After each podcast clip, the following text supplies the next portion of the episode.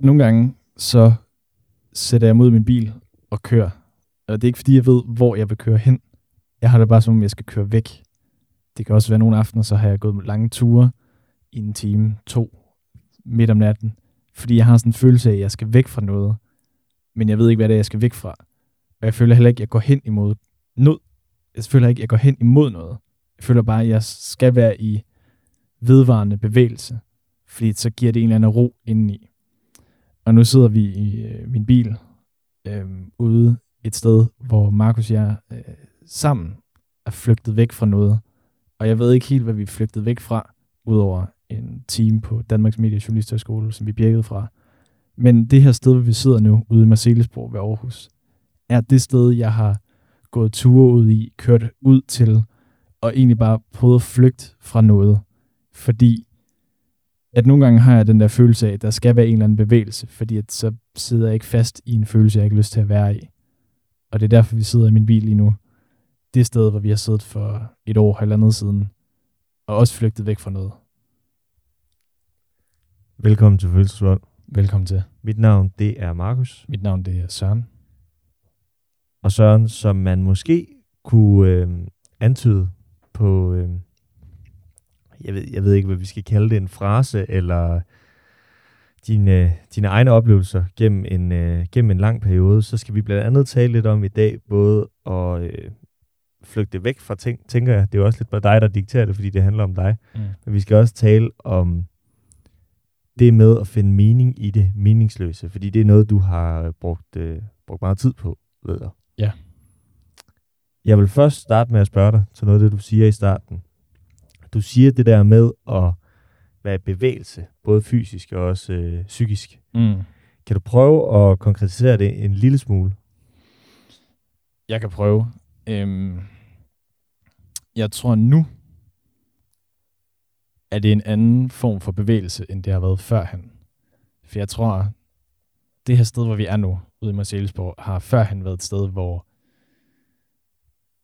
at jeg tror, at når jeg gik, og når jeg ligesom bevægede mig og så, at omgivelser omkring mig skiftede, og jeg gik forbi træer og buske, der ligesom kom og forsvandt, så tror jeg, det var for at have sådan en fornemmelse af, at jeg ikke bliver siddende i de tanker, jeg havde, og bliver siddende i de følelser, man kunne have på det tidspunkt. Så jeg tror, at dengang, der var følelsen af bevægelse mere, at nu sidder jeg ikke fast i de konkrete følelser, hvor at når jeg er i bevægelse nu, når jeg kører ture nu og går ture nu, så er det mere for ikke at sætte mig fast i de tanker, som jeg prøver at arbejde og komme ud med. Det er fordi, i det sidste lange stykke tid har jeg arbejdet meget med, hvordan jeg tænker, og hvordan jeg skal have det med mig selv og med livet helt generelt. Og så tror jeg, at hvis jeg kan sætte mig fast i en eller anden følelse af noget, det kan være helt konkret. Nu kan jeg tage fat i noget meget konkret, som du og jeg oplever. Det er, at hvis du for eksempel er træt, så har jeg i lang tid tolket det som om, at der var noget, jeg havde gjort forkert. Og så hvis det er sådan en følelse, jeg sidder i, og jeg så kører, så er det sådan en måde at komme ud af den tankemønster på, og så komme ind i, at jeg sidder ikke fast i den måde at tænke på mere, men det er mere sådan, at bevægelsen giver mig en rutine ind i hovedet til at være sådan, det er anderledes nu. Ikke, at jeg nødvendigvis har behov for at tænke over det, eller sådan fortælle mig, nej, sådan er det ikke. Men det der med sådan at være i bevægelse, giver mig det frirum til ikke at føle, at jeg sidder fast i det, jeg prøver at arbejde med at komme ud af. Dengang, når du også siger, at du også har brugt tid på at gå rundt ud i Marselisborg og sådan nogle ting, kan du huske nogle konkrete følelser, som du sådan har forsøgt at slippe væk fra? Altså har der været sådan et eller andet, sådan, hvor du tænker sådan, det her var en følelse, som jeg sådan ikke rigtig kunne bearbejde, og ville egentlig gerne bare slippe den? Jeg tror, det kan godt være, der ikke har. Det er der. Jeg tror generelt set, at en stor rød tråd i mit tankemønster, i hvert fald primært i livets nedture, jeg har haft, tror jeg har været sådan en følelse af meningsløshed. Og den behøver ikke nødvendigvis være begrundet i, at livet har været meningsløst. Det har mere været den følelse, jeg har haft. Eksempelvis at gå på en uddannelse, hvor at jeg har gået der, men det ikke har givet mening, hvorfor jeg har gået der. Kan være noget, der kan starte det. Eller havde måske været et venskab, hvor at efterfølgende ikke har følt sig hørt, eller ikke har udfyldt det, som jeg gerne ville have haft, at det venskab skulle have fyldt, så kan den lille ting, ligesom sådan en lille dominobrik, der vælger nogle gradvist større og større og større, følge hen til, at så føler jeg, at et eller andet er meningsløst, eller et eller andet inde i mig virker meningsløst og formålsløst. Og det gav sådan en sådan vild fornemmelse af sådan utvivlsomhed. Og det tror jeg er noget af det, som jeg har flygtet meget fra, den der sådan meningsløshed. Og så tror jeg, at det er også det der, jeg elsker virkelig at gå tur i skoven, fordi, og specielt også, når man kan se ud over havet, som man kan her i min bil lige nu, at det giver mig virkelig sådan en følelse af at være en del af noget. Altså, det kan lyde helt banalt, at føle, at jeg er en del af naturen, så gør, at så er der også ting, der giver mening. Så jeg tror, det er derfor, jeg altid har søgt hen til naturen på en eller anden måde. Hvornår bliver ting meningsløs for dig? Nu nævner du det der med uddannelse, men er der sådan nogle generaler med, så, altså, kan du trække nogle paralleller? Jeg tænker måske, du har oplevet det andre gange end din uddannelse. Kan du trække nogle paralleller til, hvornår ting bliver meningsløs for dig? Jeg tror, ja, det kan jeg sagtens. Jeg tror, den største hovedkategori, om jeg ved det eller ej, så tror jeg, at det, jeg bruger mest tid på, og det har historisk set været arbejde eller uddannelse, det tror jeg er meget, meget vigtigt for mig, at der er en mening med det. Fordi jeg kan se i de uddannelser, den uddannelse, jeg før droppede ud af, og det arbejde, jeg måske før har haft, jeg har på et tidspunkt arbejdet ved PostNord, hvor jeg egentlig bare brugte tiden på at spare op, og ikke rigtig, i hvert fald de første måneder, ikke havde rigtig meget mening med, hvorfor jeg gjorde, hvad jeg gjorde. Andet end jeg bare skulle spare op og have et job og betale en husleje. Og der kan jeg huske nogle af de der novemberdage ude i et villakvarter, ude i Højbjerg, må det have været. Ja, det er godt, du kan huske det. Ude i Højbjerg har jeg sådan gået rundt og givet post, mens det regnede og var koldt og havde ondt i mine fingre. Og der kan jeg huske, at jeg virkelig har haft sådan en følelse af, det her er ikke sjovt for mig. Det er noget, jeg får tiden til at gå med. Så jeg tror, jeg tror det der med sådan, at det, jeg bruger meget tid på, virker meningsløst, fordi jeg tror også, jeg kan få det lidt ubehageligt ved tanken om tid. At den tid, jeg har brugt på det, mens jeg stod i det på det tidspunkt, var meget... altså tiden gik bare. Fordi at da jeg kørte på arbejde, var det mørkt. Da jeg kom hjem, blev det mørkt. Dagene gik ligesom. Uden at jeg gjorde noget, som sådan gav mig mening. Klart. Så hvis jeg ligesom skal prøve at lave den store konklusion, ja, så er der noget med, at det kan nemt blive meningsløst, hvis tiden bare går. Mm. Men det giver også mening, hvis man ligesom er i bevægelse hen mod et eller andet større mål. Er det rigtigt forstået? Ja, men det behøver heller ikke at være sådan identifikationsagtige store ting, som hvad er det, jeg arbejder med til hverdag, og det, der giver mening på den måde. Det kan også være, altså også det, jeg har oplevet, markant mere før, fordi jeg er blevet mere opmærksom på det nu, men før har jeg oplevet meget at være i relationer, enten i venskaber, der simpelthen ikke var noget for mig, som det skulle have været. Og når jeg så går hjem fra sådan en, jeg kalde det en lejeaftale, men fra sådan en tur med en ven, og det så ikke har givet mig noget, eller jeg følte mig overset, eller jeg følte mig, at det ikke har været hyggeligt, eller jeg følte, at jeg skulle give meget mere, end hvad jeg fik, og jeg sådan skulle spille på mit topniveau, mens de kun skød mit topniveau ned, hvis det giver mening. Selvfølgelig også...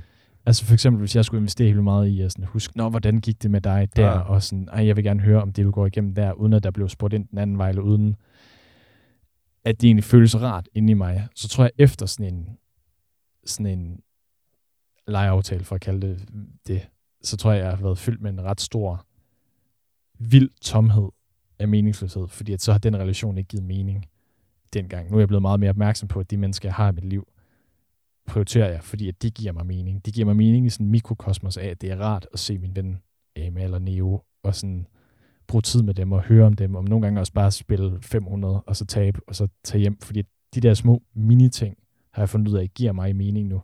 Klart. Og jeg ved ikke helt, hvorfor de gør det, men det kan jeg mærke, at det gør. Men det gjorde det ikke før? Eller så tænkte du om det? Eller hvordan, det er bare sådan mere... Jeg tror før var jeg ikke opmærksom på, hvad det var, der gav mig mening. Klart. Og før har jeg også været rigtig dårlig til at sætte mig selv ind i de relationer med den bevidsthed om, at her, nu får jeg mening ved at være her. Mm. Og har også været i rigtig mange sådan, semi-relationer, og det har jeg fundet ud af, det her er svært ved, fordi de der semi-relationer, hvor det måske mere sådan, vi mødes, vi taler ikke om noget, og jeg ved ikke helt, hvor meget jeg kan give dig, og jeg ved ikke helt, hvad jeg får for dig, og jeg ved ikke helt, hvad de spilleregler, vi gerne hver især vil spille med. Mm. Det tror jeg også tager meget på mig, hvis det er, jeg ikke er bevidst om, hvilken kategori jeg kan sætte vedkommende ned i. Okay, ja. Fordi at, så kan jeg hurtigt falde tilbage i den der følelse af tomhed, og så har jeg brug for at gå en tur igen, hvis det giver mening. Ja, jeg forstår. Det tror jeg, håber jeg, man gør også. Ja. Det er kun mig, der forstår det. Tror du sådan, at det der med, hvad der så betyder noget, altså den der mening, som du også taler om, tror du det, nu siger du ligesom, at du er blevet mere bevidst om nu, hvad der giver mening, og hvad der ikke giver mening, og også, at det har en betydning. Mm. Tror du, den kommer til at ændre sig i dit liv? Altså sådan, hvad der er, der giver mening, og hvad der ikke giver mening, og hvad der er vigtigt, og hvad der ikke er vigtigt, og sådan nogle ting. Altså har du sådan nogle idéer om, hvilken retning det sådan eventuelt kunne gå i? Jeg har 2 teorier om mit eget hoved. Det synes jeg er værd at fyre af her. Den ene er, at jeg tror, jeg er bevidst om de bokse, jeg kan åbne for at finde mening. Jeg tror måske godt, det kan skifte over tid, hvor meget hver af de bokse kommer til at fylde. Men jeg er ret sikker på, at venner og familie og arbejde, og familie, der er det primært min bror, jeg taler om, og hans familie, ja. At de 3, tror jeg, bliver ved med at give mening, og på et tidspunkt tror jeg måske, de kan skifte, at nogle af boksene fylder mere end andre, eller på den måde, men jeg tror, jeg er ret enig om, det er de 3 kasser, jeg kan gå ned i. Okay. Og så tror jeg ikke, at der lige pludselig kommer noget, der hedder håndbold, der kommer til at fylde meget. Så jeg tror ligesom, at jeg er bevidst om, det er der, jeg kan dykke ned i, og finde meningen. I see. Klart. Men Markus, vi har jo lige præcis det her sted, har vi jo for, jeg tror det er et år, halvanden, brugt meget tid på. Det har vi. Hvad brugte du den tid, når vi kørte herud? Vi har kørt rigtig mange ture herud, da vi boede i Aarhus på det tidspunkt. Det er ikke sikkert, at du flygtede fra noget, men hvad brugte du den, udover pjek? Hvad brugte du så tiden til? Ja. Hvis vi bliver lidt i den der meningssnak, og det der med, hvad der ikke giver mening og giver mening og sådan nogle ting, så tror jeg, at der er nogle mennesker, der er rigtig, rigtig gode til at så sige, hvis man er i noget, eller befinder sig i noget, fysisk såvel som psykisk, der ikke er hverken vigtigt eller sådan meningsdannende for vedkommende, at man er rigtig god til bare at slippe det. Jeg tror, jeg lidt har fundet ud af, at hvis jeg laver noget, som er sådan meningsløst, eller noget, jeg ikke sådan finder specielt interessant, så tror jeg, at jeg bruger mere energi og flere ressourcer på det, hvis jeg sådan føler mig fanget i det.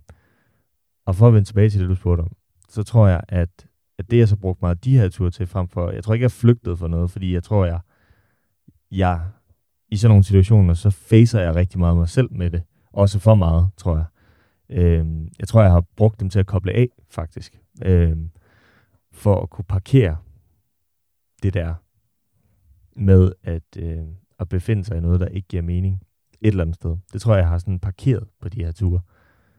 Ja. Og så når du kommer hjem fra en tur, hvordan har du det så der? Eller havde det dengang? Ja. Jeg tror, at det helt grundlæggende er med til at gøre noget, så at sige, det gør noget godt for mig. Men jeg tror helt grundlæggende, det der med, at hvis jeg befinder mig i noget, som er meget sådan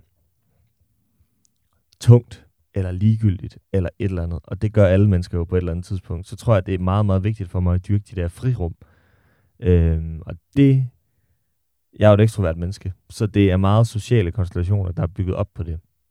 Så det kan være alt fra at sådan, hvis jeg laver noget, jeg synes, der er kedeligt, så tror jeg, at jeg har fundet ud af, at det der med at drikke en øl og se mine venner og sådan nogle ting, og hygge mig, når jeg ikke laver det, som jeg så er træt af, at jeg laver, er rigtig, rigtig vigtigt.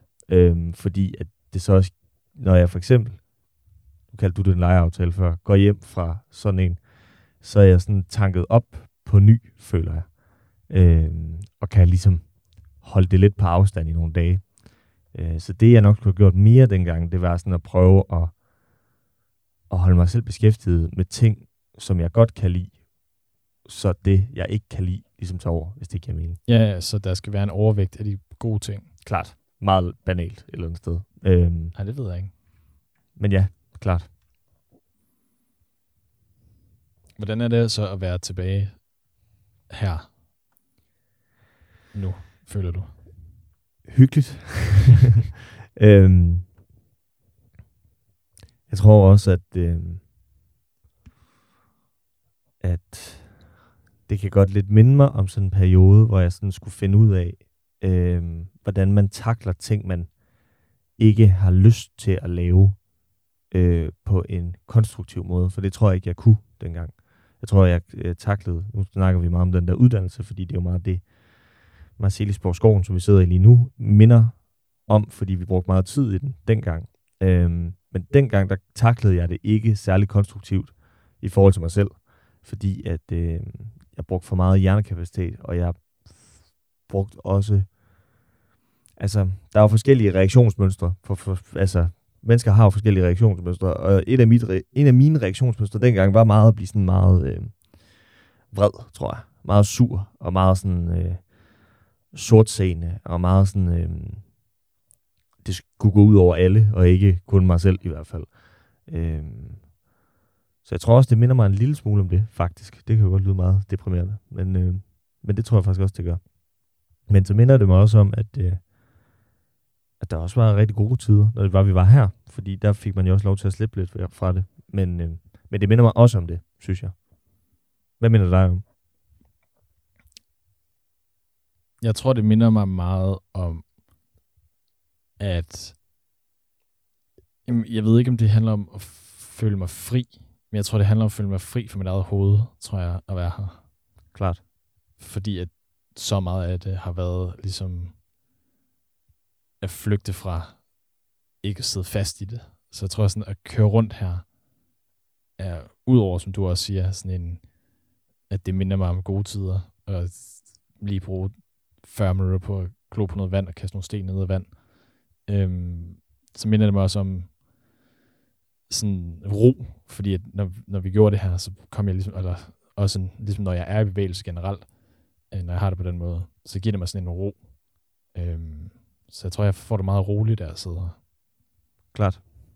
Du nævnte noget tidligere med at være i bevægelse. Kan du først og fremmest prøve at forklare, hvad det der med at være i bevægelse, sådan rent menneskeligt, det betyder for dig? Ja. Jeg tror, jeg har en ret stor frygt for stilstand i mit liv. Og det behøver ikke nødvendigvis forstås karrieremæssigt. Jeg tror, det er lige så meget, at jeg kan være meget bange for at kæmpe med de samme ting i år, som jeg gjorde sidste år. Altså sådan, at de problemer, jeg havde for et år siden, at dem har jeg ikke på en eller anden måde bearbejdet, og ikke på en eller anden måde er i gang med at arbejde med. Så for eksempel, hvis det er en følelse af, det kan være et eller andet reaktionsmønster på noget, jeg oplevede tidligere. For eksempel i visse venskabelige relationer, kan jeg godt være meget, meget usikker på, hvordan jeg selv skal gebærde mig. Fordi at jeg har været i nogle venskabelige relationer førhen, hvor at jeg kunne gebærde mig forkert, og på den måde blev angrebet med det, og på en måde blev sådan peget fingre af, hvis jeg var på en eller anden bestemt måde. Så jeg tror, at reaktionsmønstre af det er noget, der har gjort, at jeg i venskabelige relationer har været bange for at være på en bestemt måde, og ligesom skulle læse enten venskabelige grupper, eller mennesker ud, skulle jeg ligesom føle, at jeg kunne læse dem, før jeg kunne være mig selv-agtig. Noget af det, jeg arbejder med nu. Så tror jeg, jeg er sådan frygt med, hvis jeg ikke er bevidst om ting, jeg gerne vil have ændret inde i mig selv. At så er jeg bange for, at det er noget, der ligesom sidder fast. Og det tror jeg også kommer af at have set mennesker omkring mig, der er vokset op, ligesom ikke have gjort noget ved de reaktionsmønstre, de kunne have haft. Og ligesom at de havde sådan en stilstand. Og det tror jeg gør mig meget bange, fordi jeg gerne vil være, ja, det lyder sygt kikset, men gerne vil være et godt menneske, men også gerne vil være et menneske, der sådan bliver ved med at udvikle mig, og bliver ved med at sørge for, at jeg ikke ender i et eller andet hul, hvor jeg bliver en eller anden sær gammel mand, der går rundt med bil og råber af folk, men mere er sådan, er behagelig at være omkring. Så jeg tror, stillestand er et symbol på ikke at ville udvikle sig for det bedre, tror jeg. Er du bange for at ikke blive klogere? Ja, det tror jeg. Jeg tror, jeg er meget bange for, at ved ikke at udvikle mig, at male et billede af, at sådan her skal ting være, og så aldrig kunne rykke mig fra det. Ja, at man ligesom har fundet et facit. Ja. Og så sige, det var sådan. Ja, lige præcis. Den der sætning, det der med... sådan er det bare. Ja, præcis. Ja. Det er en sætning, der gør mig meget bange. Ja. Fordi sådan synes jeg ikke, ting bare er. Nej. Og jeg tror også, jeg har sagt dem på et tidspunkt til mig selv, når jeg har været i perioder af mit liv, hvor jeg har gjort ting, jeg ikke har haft lyst til. Fordi det er nemmere ligesom at konstatere, at det er der ikke noget, der gør ved. Ja. End at konstatere, at det kan man godt, og det måske er ret ubehageligt at bearbejde, men det tror jeg, at jeg får det federe med i det lange løb, hvis jeg bliver ved med at gøre. Klart. Er det vigtigt for dig at være sådan... Vi har jo talt om det her tidligere i podcast, eller i Følelsesvold, i gamle afsnit. Det kan jo hele tiden ændre sig. Også fordi vi lige har konkluderet, at der ikke er nogen svar på noget. Men er der sådan... er der noget, du tror... Nu taler vi... Det er fordi, vi også taler om det der med meninger, jeg spørger. Men er der noget, du tror sådan... Noget, der kan være med til at gøre dig lykkelig? Altså sådan konkret. Og der tænker jeg mere på sådan... Tror du bliver lykkelig af at hjælpe andre mennesker? Tror du bliver lykkelig af at lave noget, du synes, der er enormt fedt? Tror du bliver lykkelig af at kunne sørge for din kæreste? Tror du bliver lykkelig af at udleve nogle drømme? Tror du bliver lykkelig af at støtte din kæreste? Tror du bliver altså sådan, er der så nogle ting, tror du, der sådan kan give dig sådan en særlig stimulans på en eller anden måde?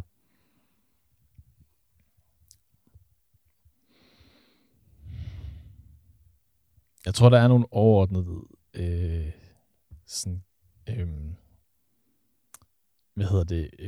lidt ukonkrete ting, jeg kan tjekke af på listen. Ja. Altså sådan noget med, at sådan en sætning, man sikkert har hørt mange sige, lave arbejde med noget, der er meningsfyldt. Og så tror jeg ikke, at det skal behøver at være på sådan en klinge med, at jeg skal være en journalist, der vælter borgen, eller på en eller anden måde. Men det skal være meningsfyldt for mig selv. Og i det, tror jeg også, der ligger sådan en rød tråd med, at jeg tror virkelig gerne, at jeg vil være et godt menneske, forstået på den måde, at jeg gerne vil være et menneske, som mine venner kan komme til, eller gå til, hvis man har problemer, eller sådan et sted, hvor hvis en ven, der slår op med sin kæreste, kan komme hen og overnatte hos mig, og være hos mig, være en, man kan ringe til, og sådan, du ved, nogle gange har man brug for bare at ringe til nogen, og så bare virkelig bare tale i 40 minutter omkring et eller andet, man er irriteret på, så er det ligesom det. Mm. Jeg tror gerne, jeg vil være en, der er der for dig. Af mine venner primært, fordi det giver mig mening, at på en eller anden, måske også lidt halvusund måde, at der er et formål med at være ven med mig. Fordi det tror jeg nogle gange, jeg har arbejdet meget med, at sådan, skulle retfærdiggøre, at ind i mit hoved, at nogen andre gider være ven med mig. Så jeg tror lidt, det er et biprodukt af det. Men jeg tror også bare, det er rart for mig at vide, at jeg er sådan en ven, hvor man kan det. Eller sådan en ven, hvor man kan gå til. For det giver mig meget i sådan mikrokosmos mening. Klart. Hvad er det samme spørgsmål den anden vej til dig? Det samme spørgsmål den anden vej til mig.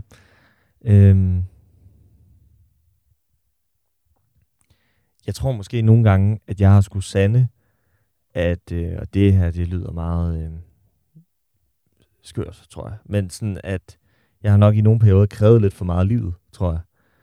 At sådan, at så har jeg villet det hele på en gang. Altså du ved, nærmest være sådan en halv supermenneske, at sådan, så skulle jeg stimuleres på alle punkter hele tiden, og så skulle jeg, du ved, være den bedste ven, og være den bedste til mit arbejde, og være den bedste kæreste i verden, og være den bedste til, du ved, at kunne skabe værdi alle steder-agtigt. Og jeg tror også, nogle gange, nu taler vi også om det der med mening, men i hvert fald i det der med det meningsløse, er jeg virkelig begyndt at... Jeg kan også mærke, at det skaber noget lykke for mig at dyrke ting, der er ligegyldige. Og hverdagsagtige ting. Fordi at sådan, det tror jeg var lidt, jeg har taget for givet i en lang periode.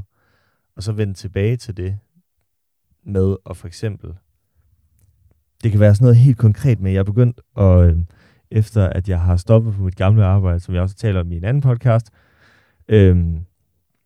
så er jeg begyndt at spise sygt meget leverpostej på råbrød.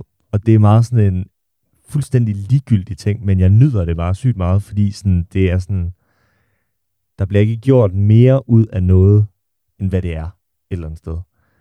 Og jeg tror også nogle gange, at sådan, at det der med at, og hvad hedder det, altså dyrke de der ligegyldigheder, det tror jeg virkelig, ja, gør noget fedt for mig. Kan du prøve at forklare? Ja. Bare lige så jeg forstår det. Hvorfor at meningen findes i leverpostejmad? Ja, det skal jeg. Det, jamen det er fordi nogle gange så er livet bare en leverpostejsmad. Det er ikke som champagne og kaviar. Altså det er, nogle gange så er livet bare altså en leverpostejsmad og det regnvejr, og du ved, det er bare sådan et glas vand ved siden af. Det er ikke sådan hver dag.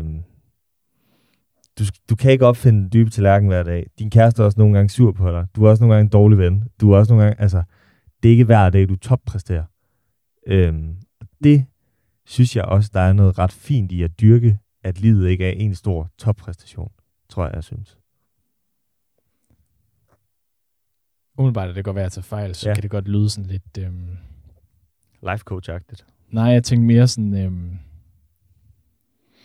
en hård måde at se det på. Jeg synes, det er en ret fin måde at se det på. Det, jeg ved ikke, om det godt kan virke sådan meget... Altså, det skal faktisk ikke forstås særlig sådan depressivt. Det er faktisk mere sådan... Altså, for mig er det en ret positiv ting, at jeg er nået til et sted, hvor sådan... Jeg bare synes, det er nice at spise en leverpostejsmad, fordi sådan, det er bare, hvad det er. Du ved, altså sådan... Jeg tror også, det er fordi, for lige at sætte det lidt i kontekst, så tror jeg også, i en periode, at sådan... At de der registre... Hvis man laver sådan en linje over livet, så foregår det meste af livet inden for sådan et midterspektrum. Det vil sige de der hverdagsagtige ting. Du bruger meget af dit liv eksempelvis på at tage opvasken, vask tøj, du ved, gøre rent, måske lige hente en pakke, du har bestilt i en kiosk, gå ned og handle, komme fra A til B, osv. osv., osv. Det er meget sådan noget midterspektrum. Og så en gang imellem, så er du til en fest på et yderspektrum. Altså det ligger så i yderspektrum, fordi det er sådan en... Det der, hvor du opnår en eller anden lykkerus. Du oplever jo også måske, at du har et mindre skænderi med din kæreste over, at hun synes, eller han synes, at du ikke vasker nok op, eller et eller andet. Og det er stadig det der midterspektrum. Men så kan du også for eksempel vælge, eller sådan opleve på et tidspunkt, at du mister en ven, eller mister en kæreste, eller du ikke får det job, du gerne vil have, eller et eller andet. Og det er måske så på det der yderspektrum af negative ting. Og jeg tror, jeg havde glemt det der midterspektrum, som størstedelen af livet jo egentlig foregår indenfor. Og så igen, fordi jeg har efterstræbt meget de der positive, lykkeagtige momenter på yderspektrummet, så det er ret fedt at komme tilbage til det der midterspektrum og prøve at dyrke både det, som jeg egentlig synes, det kan virke sådan helt mærkeligt at sige, at livet er en stor leverpostejsmad, men sådan, at det er sgu nogle gange, så er det også bare tirsdag. Og du ved, så er der ikke noget mere spændende end den store bagdyst. Altså, der sker ikke mere end det. Det synes jeg bare er ret, altså sådan ret prisværdigt. Også at livet nogle gange bare kan være så simpelt. Fordi at mit liv måske også i en lang periode har været en smule komplekst, synes jeg. Hvordan har du så fundet roen i den der leverpostejsmad? Fordi det virker som om at gå fra sådan en tilvænning af noget, der er blevet normalt, til en anden tilvænning af noget, der gerne skulle være normalt. Ja. Altså, hvis vi igen sætter lidt i kontekst, så tror jeg, at de sidste 2,5 år, 3 år, 3,5 år måske, for mig, har været sådan en jagt på en eller anden lang lykkerus. Om jeg vil det eller ej, men prøv at jagte lykke på sådan forskellige måder. Det kan være, at man kender det her fra sig selv, men hvis man tænker sådan der, man kan godt tænke om et eller andet arbejde, eller noget arbejde, man får lov til at lave, eller en eller anden fyr, kvinde, whatever, man måske kan på et eller andet tidspunkt være sammen med, eller sådan, at der kommer til at ske nogle ting i sit liv, og så tænker man så derefter, at der er sådan en sideeffekt af det, hvis man opnår det, at man bliver mere lykkelig kvad det. Det, der så kan gøre en helt ulykkelig, det er, hvis man opnår nogle af de der ting, man sådan har haft i hovedet, og tænker sådan, det her, det kommer til at gøre mig lykkelig. Hvis man så opnår de ting, og det så sådan har den modsatte effekt, så tror jeg, at så kan man, uden at det skal lyde som om, det bliver sådan helt livskriseagtigt, så tror jeg, at man så godt kan begynde at sådan tænke sådan, hvad er det så, der betyder noget? Og hvad er det så sådan egentlig hele det der, nu tegnede ikke nogen linje, men jeg prøvede at forklare sådan en linje, der er i livet. Hvis man så tror jeg, det er meget sådan urmenneskeagtigt, og så vende tilbage til det, der sådan er de helt basale ting, at sådan, det bliver sådan en overlevelsesmekanisme, men samtidig kan der også ligge noget sådan ret fedt i at genopdage de der midterspektrum ting, hvis man eksempelvis som jeg har været på sådan en jagt efter det der ydre lykkespektrum, som jeg tror, at de uanset hvor stor en Lamborghini og hvor fedt et hus du har i Dubai, så tror jeg ikke, at der er nogle mennesker, der befinder sig på det der lykkespektrum. Så jeg tror, hvis man har sådan en idé om, at man kan nå derud på et eller andet tidspunkt, og bare være glad for alt, hele tiden, altid, livet er en fest, sådan, så tror jeg, at så kan man godt ende i sådan en ulykke, fordi det ikke lever op til de forventninger, man eventuelt måtte have. Og det er derfor, jeg tror, at det der med at dyrke, jeg kan faktisk ikke huske, hvad du spurgte om nu, men nu siger jeg et eller andet. Det der midterspektrum, det er begyndt at betyde ret meget for mig, fordi det er det livet. For mig, det må være op til den enkelte og sådan at vurdere. Men for mig så er det meget sådan det handler om et eller andet sted. Det er meget det, sådan livet handler om. Det er så dyrke og kunne se det fede i de der ting, der er ligegyldige. Mm. Mit spørgsmål var sådan, hvordan tilvænningen til det kom fra et sted til et andet. Altså, hvorfor jeg har haft lyst til det? Eller? Hvordan du har fundet roen i det liv. Nå ja, det var det, du spurgte om. Ja, sorry. Og det var også et godt svar ellers. Ja, tak. Jamen, jeg tror i stedet for, jeg tror, det er lidt ligesom at tage stoffer. Altså, jeg tror, det er lidt ligesom, okay, lad os nu sige, jeg har aldrig prøvet at tage kokain i hele mit liv, og jeg er også enormt bange for stoffer. Men jeg forestiller mig lidt alligevel, at hvis du nu tager den første streg kokain, så er den førstegangsoplevelse, du har, den er hjernedød. Altså, den er sindssyg. Altså, fordi du tænker, i hvert fald for dem, der har en god oplevelse med det, altså, tænker du, fuck, mand, det her, det får mig til at føle som et eller andet, sådan, jeg aldrig nogensinde kan hverken sidestille eller har prøvet før. Så kan det være, at du sådan begynder at tage kokain hver dag i byen, og så begynder den der effekt ligesom sådan der at stille af på et eller andet tidspunkt. Og hvis man så samtidig sådan sidestiller mig med en, der går på diskotek hver weekend og tager kokain, ikke at jeg gør det, men lad os sige, at jeg gjorde det, så tror jeg, at i stedet for den der bane kokain, så er jeg bare begyndt at sådan drikke en kop kaffe i stedet for, og synes, den der kop kaffe er federe end den der bane kokain.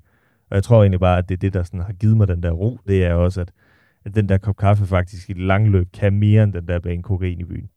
Så jeg tror egentlig, det er det, der sådan har gjort, at jeg sådan har fundet roen i det, fordi jeg egentlig har fundet ud af, at det kan ikke mere, end det andet kan på den lange bane. Hvis det giver mening. Det giver mening. Okay. Nu talte du også om, Søren, da vi startede med det her, med sådan, at det var... Vi vender meget tilbage til det sted, vi sidder med Marselisborgskoven, ligesom også er sådan en reminder om de der perioder, hvor det der meningsløse ikke sådan... Eller fyldt meget. At det, ja. Tankerne omkring det der meningsløse fyldt meget. Hvad hedder det... Hvis jeg spørger dig om lidt det samme, som du spurgte mig om før, hvad er det så, der gør, at du ikke sådan tænker, at alting er meningsløst, og det større billede er meningsløst nu? Nu ved jeg godt, du sagde det der med venner og sådan nogle ting, ja. Du er blevet bedre til at ligesom, men ja. Er der nogle konkreter, der sådan har gjort, at du har fundet?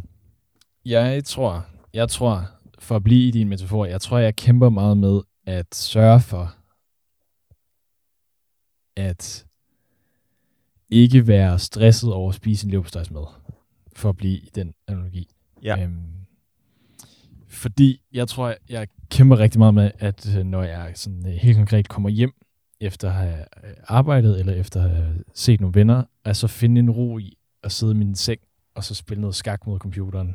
Eller sådan det der med, hvor der ikke sker noget, hvor jeg ikke er til formål for noget, tror jeg. Det tror jeg stille og roligt prøver at finde en ro i. Prøver at finde mening i det meningsløse for mig selv, tror jeg står i lige nu. Fordi jeg tror, der har været... Altså, jeg tror, dels den der fokus på, at alt skal have en mening, tror jeg, så synes jeg, er en sygt usund måde at leve mit eget liv på. At for eksempel at når jeg hører nogen, der siger, at de kun vil se en dokumentar, mens de laver mad, fordi at så kan det ligesom få dobbelt så meget effekt ud af det. Altså sådan, der er ligesom både formålet med at lave mad, og så det underholdning, man indtager, er så også noget, der giver en information. Og det er jo fint, hvis det fungerer for dem. Sådan tror jeg bare, jeg har set alle aspekter af mit liv i lang tid. At sådan, jeg måtte kun slappe af med noget, hvis det var også noget, jeg kunne bruge til et eller andet. Hvis det var noget, hvor jeg kunne lære noget af mig selv på, eller hvis det var noget, hvor jeg sådan kunne lære at lave bedre mad med, eller sådan et eller andet. Og det tror jeg sådan, har stresset min hjerne rigtig meget, så jeg prøver virkelig at finde en værdi i. Og det har jeg så gjort rigtig meget. Sidde i min seng, lytte til et metalalbum, og så tabe i skak. Fordi det er der virkelig ikke nogen mening i, andet end det er lidt hyggeligt. Og det tror jeg, med andre ord, jeg skal finde ud af, at det er også hyggeligt med noget meningsløst for mig selv. Fordi for eksempel, hvis du og jeg, når vi har... Jamen, for eksempel, når du viser mig en fodboldkamp, og jeg ved ikke så meget om fodbold, det er jo et eller andet sted ret meningsløst. Men fordi jeg gør det sammen med dig, så er der stadig en mening i, at vi hygger os om noget sammen. Tog man dig ud af ligningen, så tror jeg, at jeg har haft svært ved at finde det lige så hyggeligt, eller også finde det hyggeligt. Så det er noget, jeg kæmper rigtig meget med. At sådan...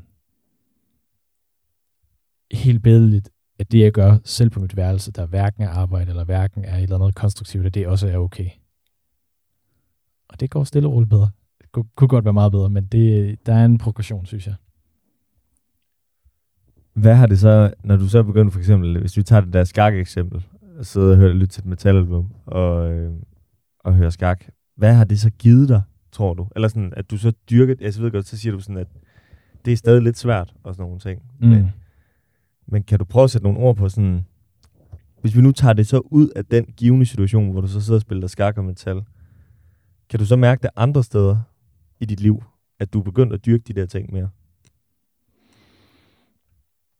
Jeg tænker bare på, om det har sådan en sideeffekt også. Eller? Ja. Det kan godt være, det ikke har. Det er et godt spørgsmål i hvert fald.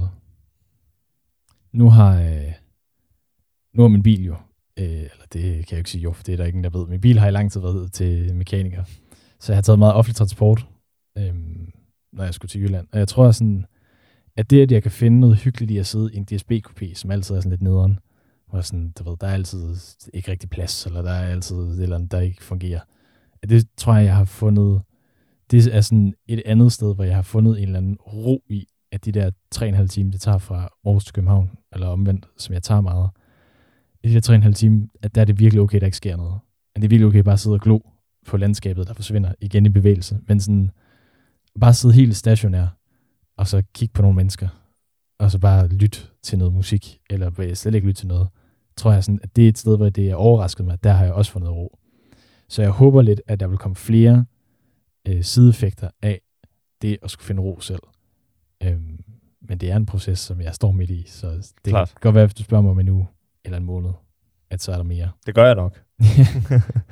Klart. Nu spiller jeg et meget, meget wavy spørgsmål. Gerne. Jeg ved ikke, om det er for poppet at stille det på den her måde, men lad os sige, at ved siden af os nu, så kommer en bil kørende op.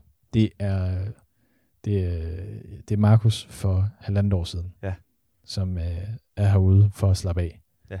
Hvis du nu skulle rulle vinduet ned, og han spørger dig, hvor finder jeg noget mening henne? Hvad vil du så sige til ham? Meget kort. Du får en ting, du kan sige til fortids Markus. Ja, så vil jeg sige, tag det fucking med ro. Ja. Tag det fucking med ro. Slap fucking af. Lad være med at sådan at jage et eller andet, som sådan skulle give dig en eller anden form for dybere mening, eller større lykkeros, eller et eller andet. Lad være med at sådan at bruge så meget tid på at jage noget, der faktisk et eller andet sted er utopisk. Altså sådan, fordi sandheden er bare, at nu vender vi tilbage til kokain og kaffe. Jeg ved ikke, hvorfor det er, at det er blevet mit eksempel i den her podcast, men der er aldrig nogen i verdenshistorien, der har fået det federe at kokainmisbrug. Det er der ikke. Og for de mennesker, der gør, så tror jeg bare, og der er jo gerne nogen, der godt må skrive ind, hvis der man er uenig i det her, men jeg tror bare for de fleste, så bliver det ret indbilsk, det der med, at det skulle blive, at livet skulle blive federe af fest og farver 24 timer i døgnet. Så jeg tror, det der med at tage det med ro, mand. Der er ikke noget, der løber nogen steder. Der er ikke... det hele skal nok gå. Altså, tag det stille og roligt. Og hvis han så spørger, mens bilen er ved at bakke væk, ja, hvordan gør jeg det, Markus? Så begynder du at sætte pris på de små ting, og så begynder du at sætte pris på de sådan mere helt total guru buddhistisk-agtigt, så begynder du bare at sætte ting på sådan de der grundværdier. Og det er jo, det lyder jo mærkeligt, mennesker har mange forskellige grundværdier, men meget sådan nogle, de der essentielle ting, der gør, at du kan stå op om morgenen og gå i seng igen. Altså sådan, så begynder du at dyrke dem, og altså også sådan blive fittig med at dyrke dem. Det tror jeg. Det tror jeg, Markus vil synes var godt, Søren. Det håber jeg, han vil synes. Så vi har vi talt lidt tid nu. Det har vi, ja. Jeg vil sige tak, fordi man har lyttet. Ja, tusind tak for det. Det er første gang i lang tid, vi sidder på den her måde. Ja. Det virker jo meget sæson 1 følelsesvoldagtigt. Det er sgu meget hyggeligt. Det er meget hyggeligt. Jeg håber, man har fået et eller andet ud af at lytte til det. Det håber jeg også. Vil du sige noget inden? Du sidder meget sådan... Kan sige til den, der lytter, og så betragter horisonten meget intenst. Det er bare fordi, det det er også nogle gange rart at besøge et sted, hvor man i en anden tid har haft det på en vis måde, og så være her igen, og så have det bedre. Fordi man kan se det resultat af det. Ja, igen. Ikke at stå stille. Det synes jeg indkapsler programmet meget godt. Ja, det var ikke noget, der var aftalt. Nå, jamen... Vi lyttes ved om 2 uger. Ja, det gør vi, og det er jo sådan noget, vi gerne vil sige, hvis man har lyst til det. Man kan finde os på Instagram og TikTok og whatever. Under evig etape. Under evig etape, over det hele. Tusind tak, fordi man har lyttet. Tak, fordi man har lyttet. Hej.